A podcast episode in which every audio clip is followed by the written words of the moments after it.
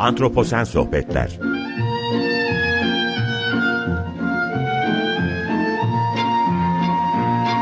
Hazırlayan ve sunan Utku Perktaş Merhaba, iyi akşamlar herkese. Antroposen Sohbetleri hoş geldiniz. Ben Utku Perktaş. Geçtiğimiz yayın döneminde e, Ocak ayı programlarında sürdürülebilirlik konusuna e, giriş yapmıştım.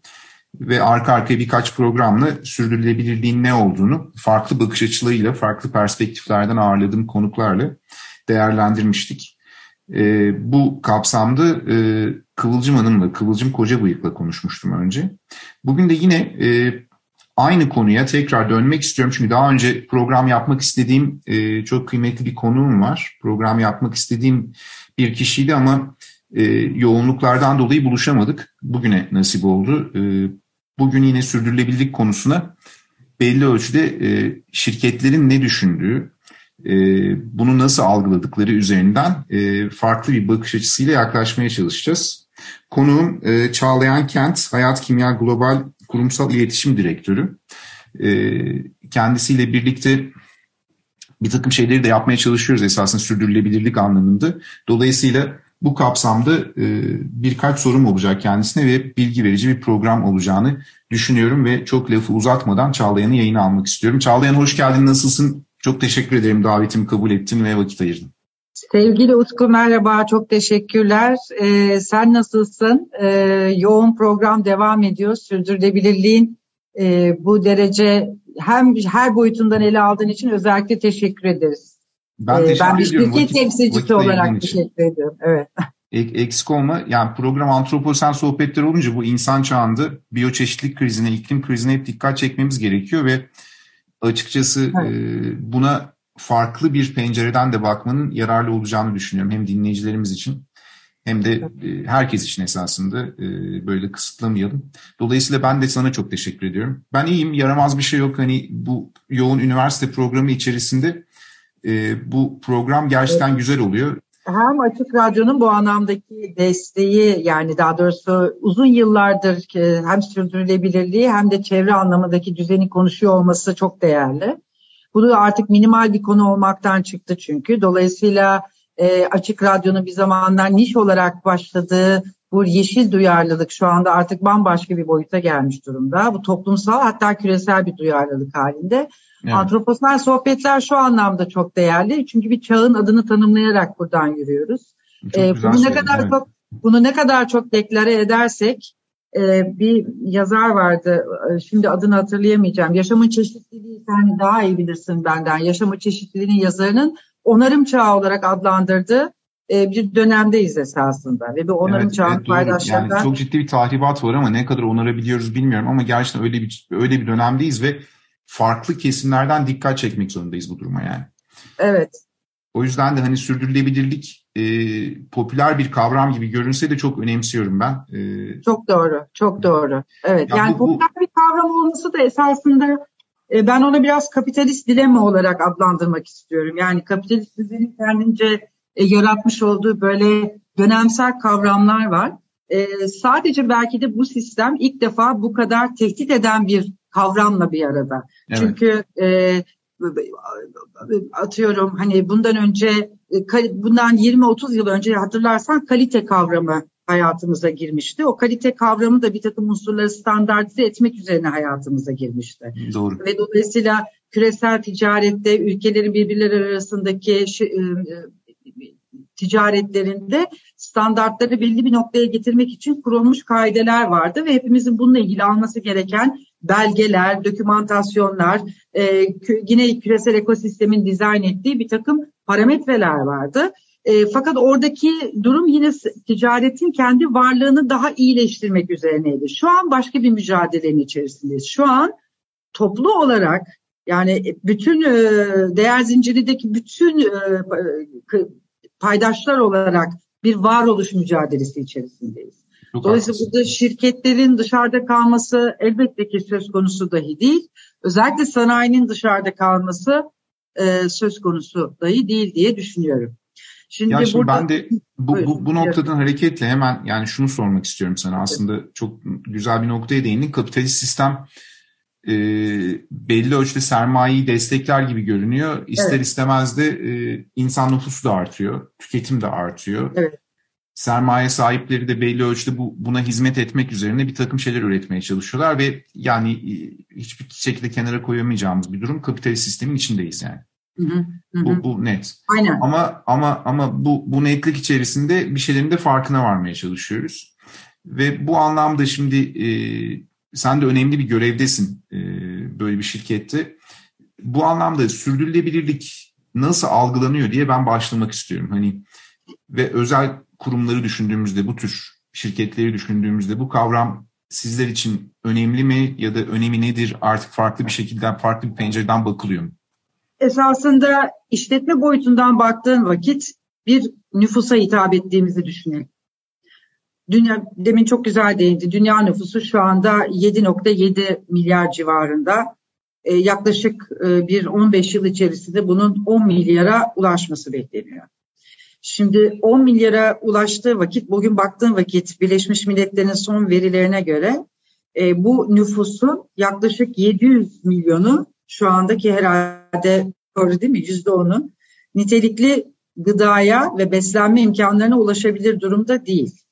2 milyarı temiz suya ulaşabilir durumda değil. Doğru. Şimdi sermaye sahipleri açısından baktığım vakit ki böyle söylerken adı çok tatsız geliyor ama e, bu kişiler aynı zamanda bu işletmelerin yaşamasına vesile olacak tırnak içinde söylüyorum müşteri kitlesi.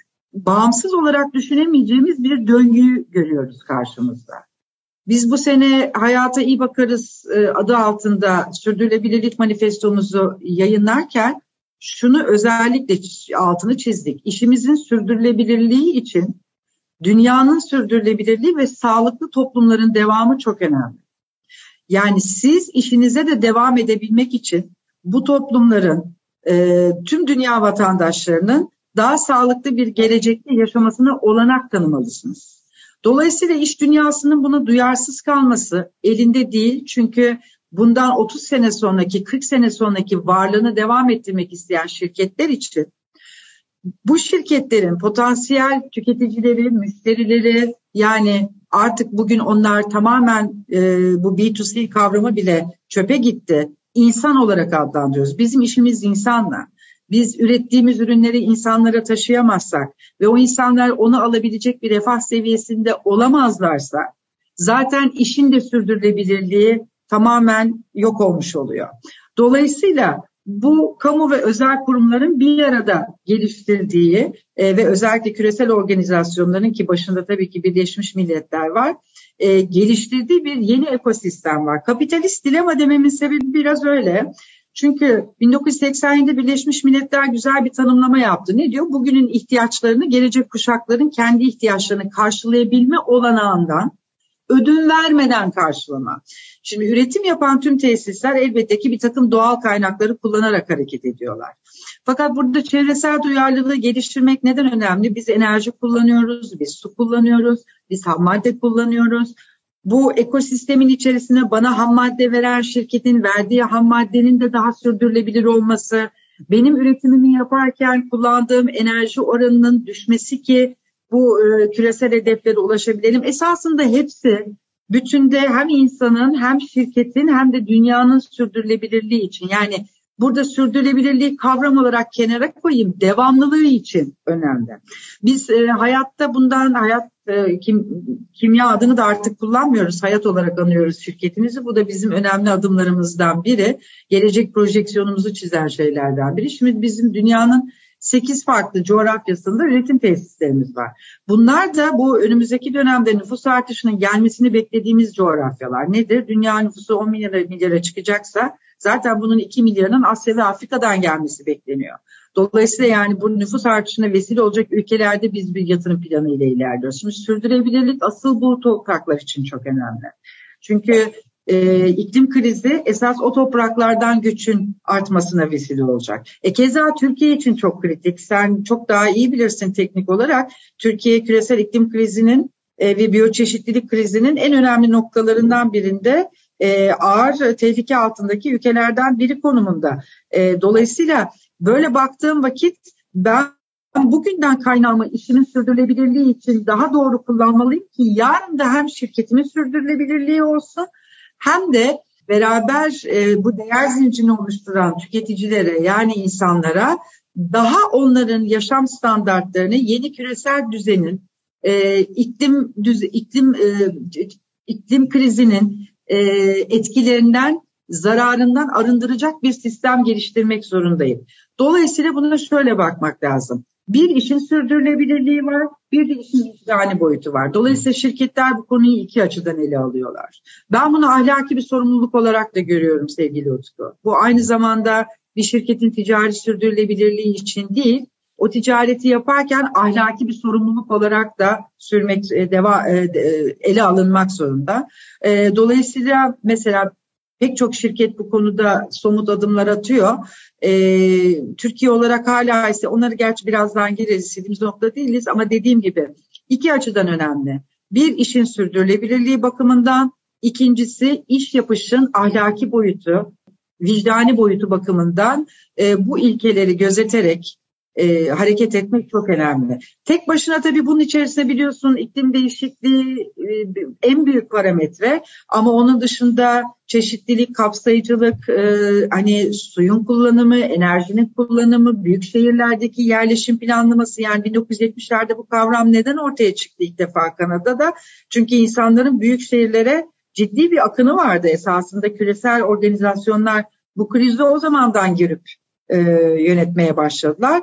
Altını çizerek söylemek istiyorum. Hem ticari varlığı korumak hem de vicdani ve ahlaki sorumluluğunu yerine getirmek adına bir şirket için çok çok önemli bir kavram sürdürülebilirlik. Dolayısıyla duyarsız kalmamıza e, imkan ihtimal yok. Zaten küresel ekosistem de hesap verilebilirliği çok ön plana çıkartmış olduğu için e, bu konuda son derece şeffaf adımlar atmak durumundasınız şirket olarak. Bugüne kadar herhalde pandemiye kadar bir takım birçok pandemi oldu dünyada ama bu bize birçok şeyi öğretti galiba bulunduğumuz çağ dolayısıyla ya da anımsattı. Günü Doğru. kurtarıyorduk bugüne kadar artık günü kurtarmamamız evet. gerektiğini herhalde e, şirketler de anlamaya başladı e, ve buna hizmet etmeye başladılar. Ya ben böyle görüyorum hani sürdürülebilirlik derken o, bu kavramın böyle girmesi ya bir şeyin farkında olmak. Biz bugüne kadar hep günü kurtardık ve gelecek için doğru yatırımlar yapmadık ki dünya artık bir dur diyor esasında. Hem artan nüfusa hem tüketime hem de kapitalizmin getirdiği bir takım zorlukları artık dünya doğal olarak dur diyor. Doğal yaşamıyla dur diyor.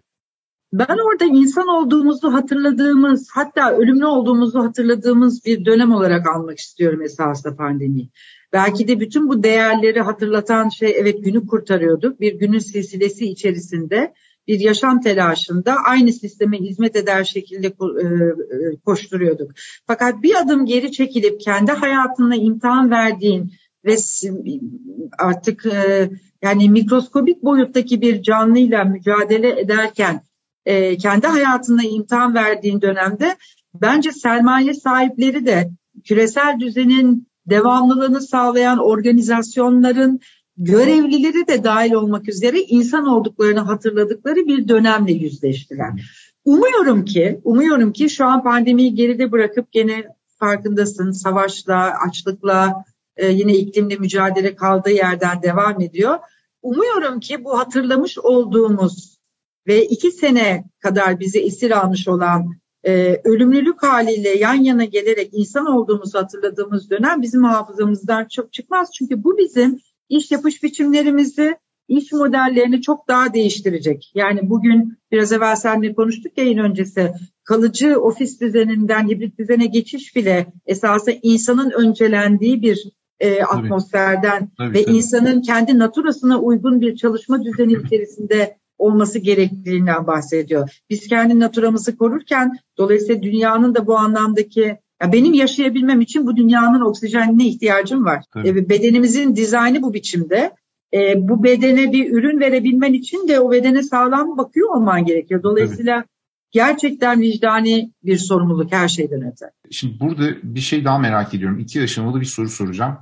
Tabii. E, aklımda. Şimdi özellikle kurum olarak düşündüğümüzde, özellikle üretim gücümüz, gücünüzü düşündüğümüzde iklim krizine karşı farkındalığı nasıl artırabiliriz? Bir bunu söyleyeceğim çünkü e, senin bulunduğun kurumda kağıt üretimi de yapıyor benim anladığım kadarıyla. Evet, değil evet, mi? evet. Ben ee, Ya bu büyük holdinglerin ya da büyük şirketlerin e, bu yönde somut adımları genel olarak neler ya da bu dönemde değişmeye başladı mı?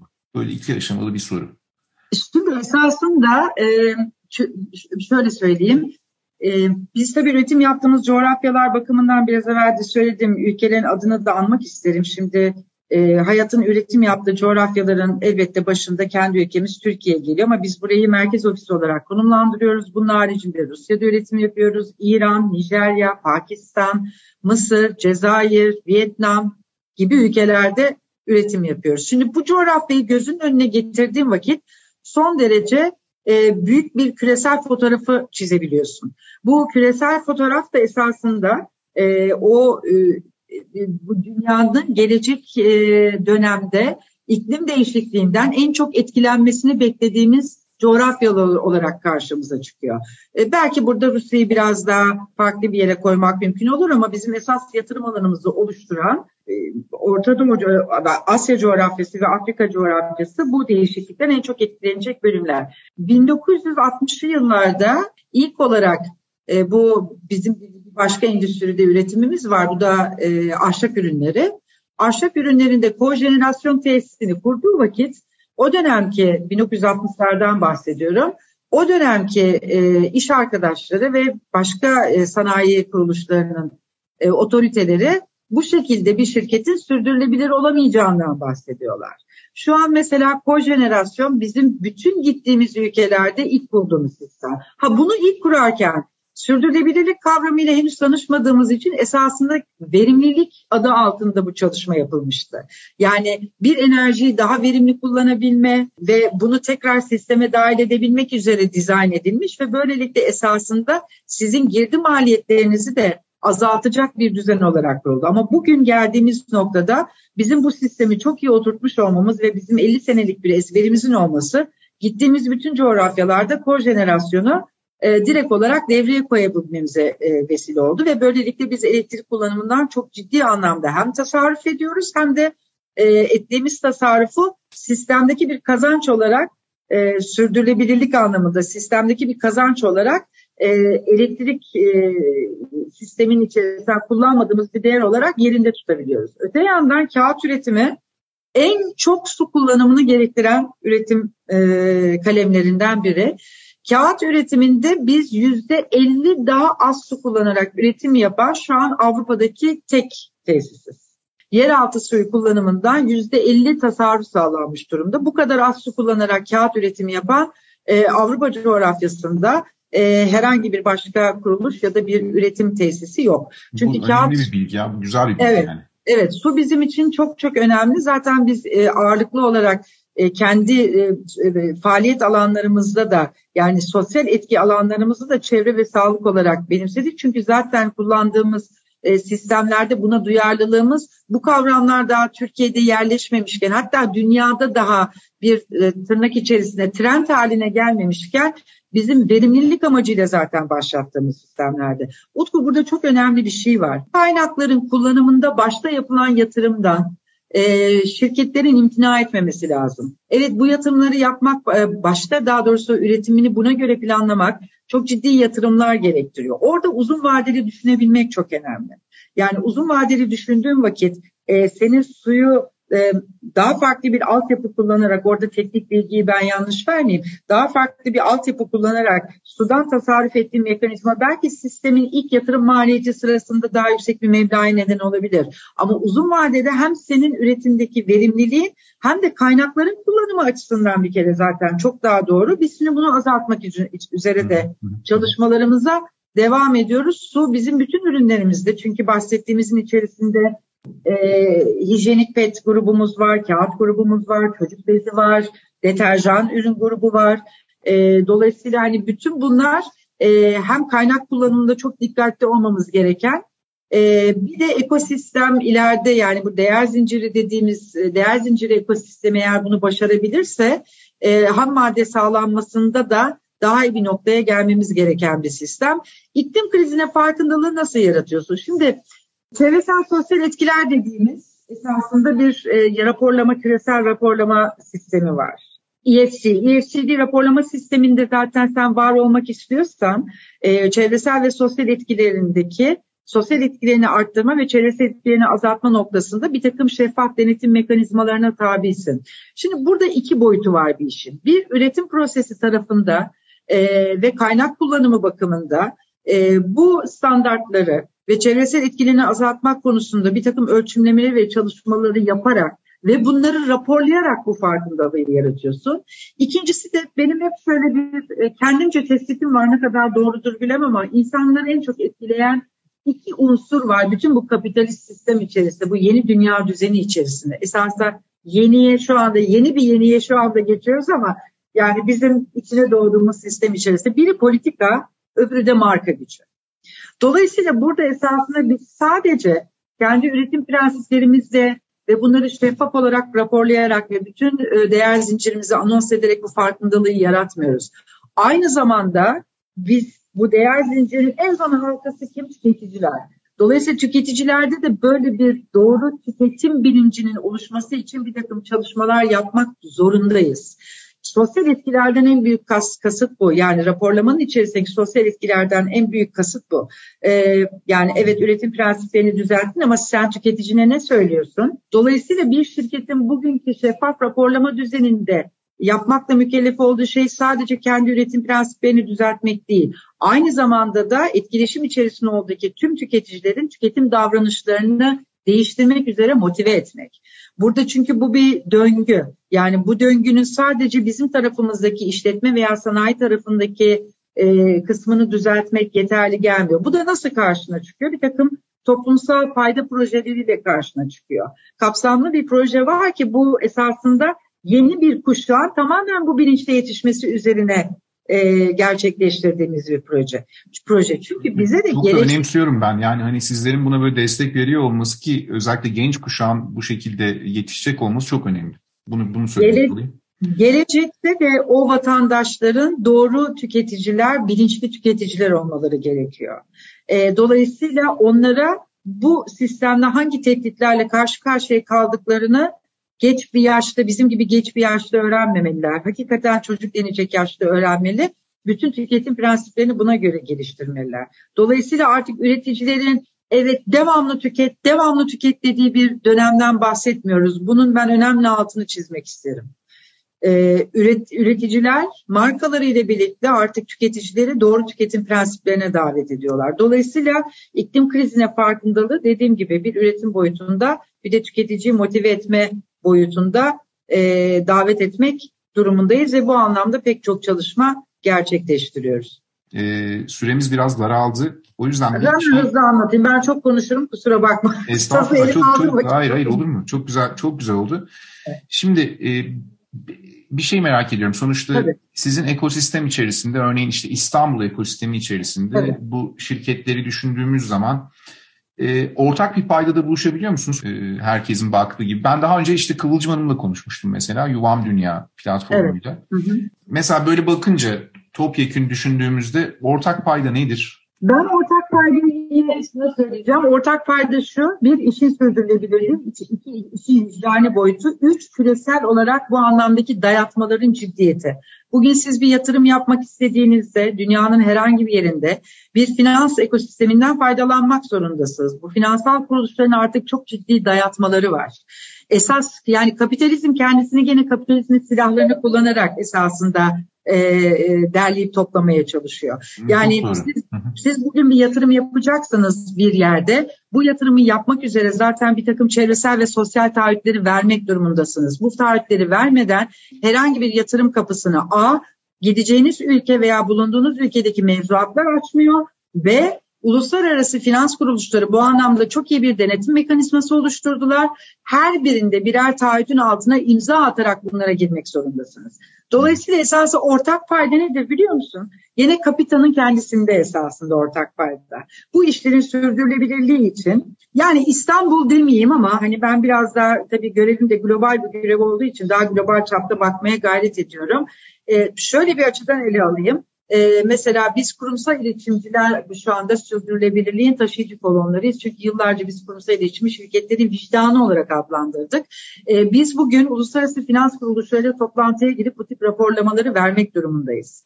Normalde e, bizim iletişim alanında bir finans kuruluşuyla toplantı bugüne kadarki literatürde yoktu. Yani işin gelişinde yoktu ama artık var.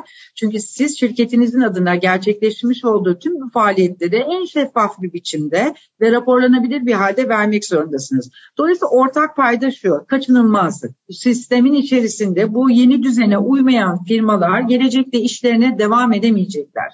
Dolayısıyla sürdürülebilirlik işin devamlılığı için çok kritik. şu anda Türkiye'ye bakacak olursan esasında bu yani yeni e, bu CSY'yi hesap ederek hazırlanan raporlama sisteminde iki yılda pandemi döneminde çok artışlar olmaya başladı Türkiye'de. Şimdi dünyada tabii bu çok daha ciddi e, ama şu anda e, Türkiye'de bu anlamda e, global standartlar uygun raporlama yapan firmalar 2020 civarında yaklaşık 100 firmaydı. Yani bu şimdi Türkiye'deki sanayi kuruluşlarını işletmeleri bir gözünün önüne getir ki bunun içerisinde bankalar da var, işte e, başka şirketler de var, reel sektörün her bir bacağı, otomotiv şirketi de var. 100 idi bu raporlamayı yapan. Şu an 2022 itibariyle çünkü pandemiyle bu duyarlılık çok arttı. Bu rapor sayısının 200'ü geçmesi bekleniyor. Bu ne demektir? Şeffaflık ve hesap verebilirlik noktasında bütün şirketler zaten birleşecekler. Hatta birbirlerinden örnek alacaklar. Bence en önemli şey bu. Rekabet de farklı bir boyuta geliyor. İklim dediğin şey tek başına iklim değil. Senin e, alanın, e, benim bilgim eksik olabilir ama biyoçeşitlilik şu an karşı karşıya kaldığımız en büyük tehditlerden biri. Yani biz yarın hakikaten mutfağımızda gelecek gıdayı dahi bulmakta tabii, tabii, tabii. zorlanabiliriz. Çünkü bu bir olduğu gibi bir sistemden bahsediyoruz. Dolayısıyla biz sanayi olarak ne yapmakla mükellefiz? Bunların hepsini gözetecek, kendi üzerimize düşen hedefi yapmakla mükellefiz. Ha, 2-1,5 derece hedefine 2030'da ulaşılabilir mi? Ee, bilmiyorum. Hala küresel e, organizasyonlarda bunu ciddi olarak tartışıyor. Ama her şirket bu hesap verebilirlik ve bu bağlayıcı özellikle finansal bağlayıcılıkla mutlak surette bir şey yapmak zorunda kalacaklar. Tekrar başa dönersem kaçınılmaz bir durum olması, e, işin e, devamlılığı ve e, kurumsal vicdan. Kurumsal vicdan bence bütün e, bu şirketleri, e, sanayiyi birleştiren ortak payda bu. Çok teşekkür ederim Çağlayan. Çok güzel bir sohbet oldu. Süremizin sonuna geldik. Hep diyorum akıcı olunca böyle bir anda bitiriyoruz yani. Evet. ee, ama e, sen de çok güzel anlattın. Ee, ben çok mutluyum ee, burada seninle bu söyleşiyi yaptığımız için. Çok teşekkürler. Çok sağ ol. Ben de çok büyük keyif aldım. Ee, daha çok insana ulaştırmak ve bu anlamdaki farkındalığı e, anlatmak bile işte bir kurumsal sorumluluk anlatabiliyor muyum? O yüzden Yo, davetin bunu, için bunu çok sen çok, çok güzel yaptın bugün. Çok da güzel e, bu meramı dile getirdik esasında. Ben de böyle bir kapsamı almak istiyordum ve e, doğru konukla doğru ve güzelce konuştuğumuzu düşünüyorum. Eksik olma ağzına sağlık. Çok teşekkür ederim. Bugün konuğum e, Hayat Kimya Global Kurumsal İletişim Direktörü Çağlayan Kent'ti. E, sürdürülebilirlik konuştuk. Farklı bir perspektiften konuştuk. Dolayısıyla ben tekrardan teşekkür ediyorum kendisine ve sizlere de iyi akşamlar diliyorum bu vesileyle. Antroposen Sohbetler önümüzdeki haftalarda bu tür konularla devam edecek. Görüşmek dileğiyle. Hoşçakalın.